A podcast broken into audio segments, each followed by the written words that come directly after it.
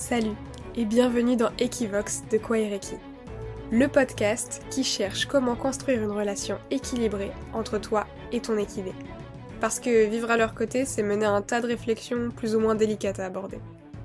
Moi, c'est Émilie, la fondatrice de Kwaireki, et je me suis donné comme mission de vous guider pour que ces questions ne soient plus source de frustration, et qu'au contraire, elles viennent nourrir ta passion.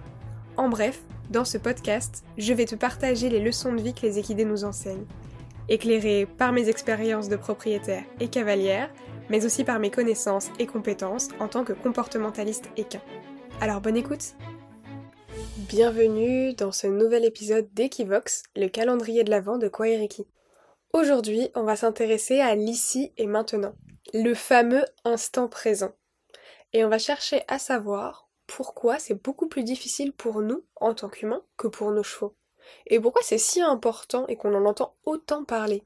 Je suis certaine que tu as déjà ressenti ce moment où tu es en décalage avec ton cheval. Lui, il est bien, ici et maintenant, il fait sa vie, il est dans le moment, et toi, t'as l'impression de pas réussir à rentrer en connexion avec lui. T'es pas dans tes sensations, t'es pas dans tes émotions, et plus t'essayes de bien faire et de reconnecter avec ton cheval, plus tu te plonges dans des réflexions sans fin, tu culpabilises, tu te frustres, et ça marche pas. L'écart se creuse. Rien que quand je t'en parle, j'ai des situations en tête. Je suis sûre que toi aussi ça te parle et que t'as au moins un cas qui te vient à l'esprit. Je te laisse me le dire en commentaire ou en message sur Instagram. Je suis curieuse de savoir par quoi toi t'es passé. Parce qu'en tant que cavalière ou propriétaire, on passe par les mêmes émotions. On se comprend. Mais nos expériences de vie aux côtés de nos chevaux, elles restent uniques. En tout cas, si ça te parle, je te rassure, tu n'es ni folle ni bizarre, c'est complètement normal. Parce que oui, il y a une explication. Et il y a même des solutions. Et je vais te partager tout ça au fil de ce podcast. Aujourd'hui, ça va être un épisode un petit peu philosophique, pour mieux comprendre ce qui se passe réellement pour nous et pour notre cheval dans ces moments-là. Mais promis, je te partagerai des solutions concrètes applicables dans ta relation avec ton cheval et dans le quotidien dans un prochain épisode. Alors c'est parti pour un peu de philo. Je vais te parler d'un courant de pensée allemand qui s'appelle la, la Gestalt, la, gestalt Bon, moi j'ai fait espagnol LV2, chacun son domaine de compétence. Ceci dit, ce courant de pensée a un adage très parlant ne pousse pas la rivière, elle s'écoule d'elle-même. Retiens-le, je fais un petit zoom sur cette philosophie et on revient dessus après. La gestalt, elle est basée sur deux principes. Un principe d'existence et un principe de dualité entre le corps et l'esprit. C'est l'idée que l'esprit est la continuité de ce qui est au sens existe et que tout ce qui est peut devenir conscient par l'observation et l'acceptation. Et donc que nos émotions, nos états émotionnels, notre affect, peuvent être conscientisés et ainsi modifiés. En quelque sorte, c'est un petit peu ce que j'essaye de faire avec ce podcast. Essayer de vous amener à un autre niveau de conscience de ce qui est déjà pour vous permettre de le modifier vous-même. Cette idée que la connaissance qu'on a, la perception qu'on a de notre environnement nous influencer dans notre être, mais aussi dans notre façon d'interagir avec lui, elle me parle beaucoup, autant en tant que comportementaliste que parce que j'ai un bagage scientifique avec une formation en STAPS. STAPS, si tu fais toujours écouter le podcast à Mamie Jeannette, ça veut dire sciences et techniques des activités physiques et sportives. C'est une formation scientifique axée sur la programmation de l'intervention sportive et ce pour tous les publics. Ça peut être pour les enfants, ça peut être pour les sportifs et les athlètes de haut niveau ou pour les personnes en situation de handicap. En bref, pour un peu tout le monde. Moi par exemple, je suis spécialisée pour les personnes avec des besoins spécifiques. Si t'as suivi l'épisode pilote, l'inclusion c'est une valeur forte et forcément ça me tenait à cœur. Mais en tant que formation scientifique, elle s'intéresse à différents facteurs qui influencent à la fois la performance et l'engagement dans l'activité. Autrement dit, on s'intéresse aussi à l'état d'esprit avec quelques cours sur la motivation et la psychologie par exemple. Et là tu comprends mieux pourquoi je te parle d'approche globale dans ma façon de travailler. Bref, tout ça pour dire que quel que soit ton courant de pensée, ta vision ou même tes objectifs, on ne peut pas diviser le corps et l'esprit. L'un influence l'autre. Ce qui est intéressant avec la gestalt, c'est cette approche existentielle. Tu sais, cette fameuse rivière qui coule, que tu la pousses ou non. Ben, c'est ça l'idée. C'est-à-dire que, que tu aies conscience qu'elle coule ou que tu n'en aies pas conscience, le fait est que le courant existe. Mais tu ne peux te rendre compte qu'elle existe que par l'observation et l'acceptation de ce qui est déjà. Je vais mettre cette notion en parallèle avec la question des perceptions. Parce que les observations que tu peux faire, elles sont intrinsèquement liées avec tes organes d'essence, avec ta capacité à toi de percevoir le monde qui t'entoure. Tu te doutes bien qu'il y a une petite variabilité interindividuelle. Je ne vais pas percevoir les choses exactement de la même façon que toi. Mais cette variabilité, elle est d'autant plus importante entre les espèces. Autrement dit, si toi et moi, on voit les choses un peu différemment, avec nos chevaux, on voit des choses différentes. Je sais pas si tu saisis la petite subtilité. Pour te permettre de la visualiser, et je pèse mes mots, je vais te donner quelques expressions qui sont complètement anthropomorphiques. Par exemple, le cheval sur l'œil ou le cheval regardant. Eh bien, spoiler alerte, ces chevaux ne sont pas du tout concentrés sur ce qu'ils voient. Eh oui, parce que si chez l'humain le sens premier c'est la vue, eh bien ce n'est pas celui du cheval.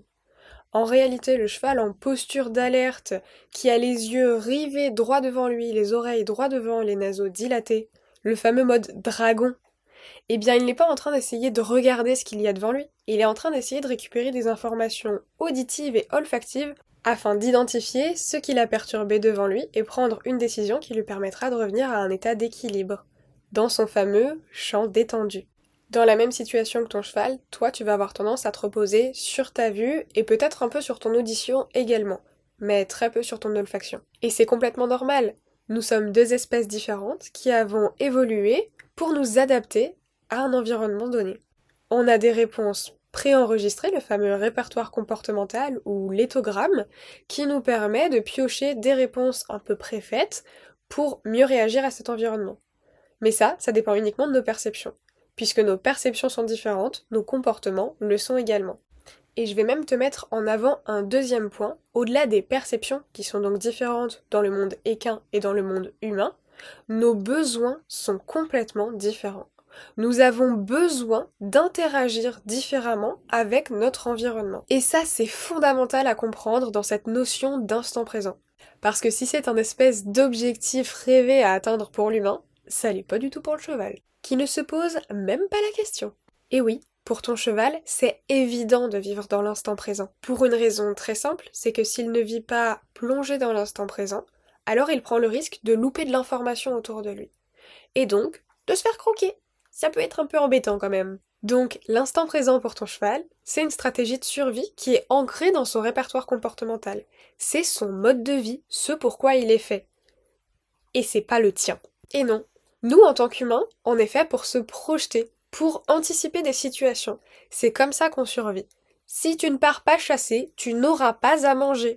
Si tu ne pars pas à la cueillette, tu ne pourras pas t'alimenter. Et ça, bah c'est toujours valable.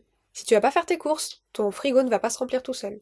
Même si tu fais tes courses en ligne, hein, je te vois, c'est pareil. Tu dois planifier une action pour obtenir un résultat.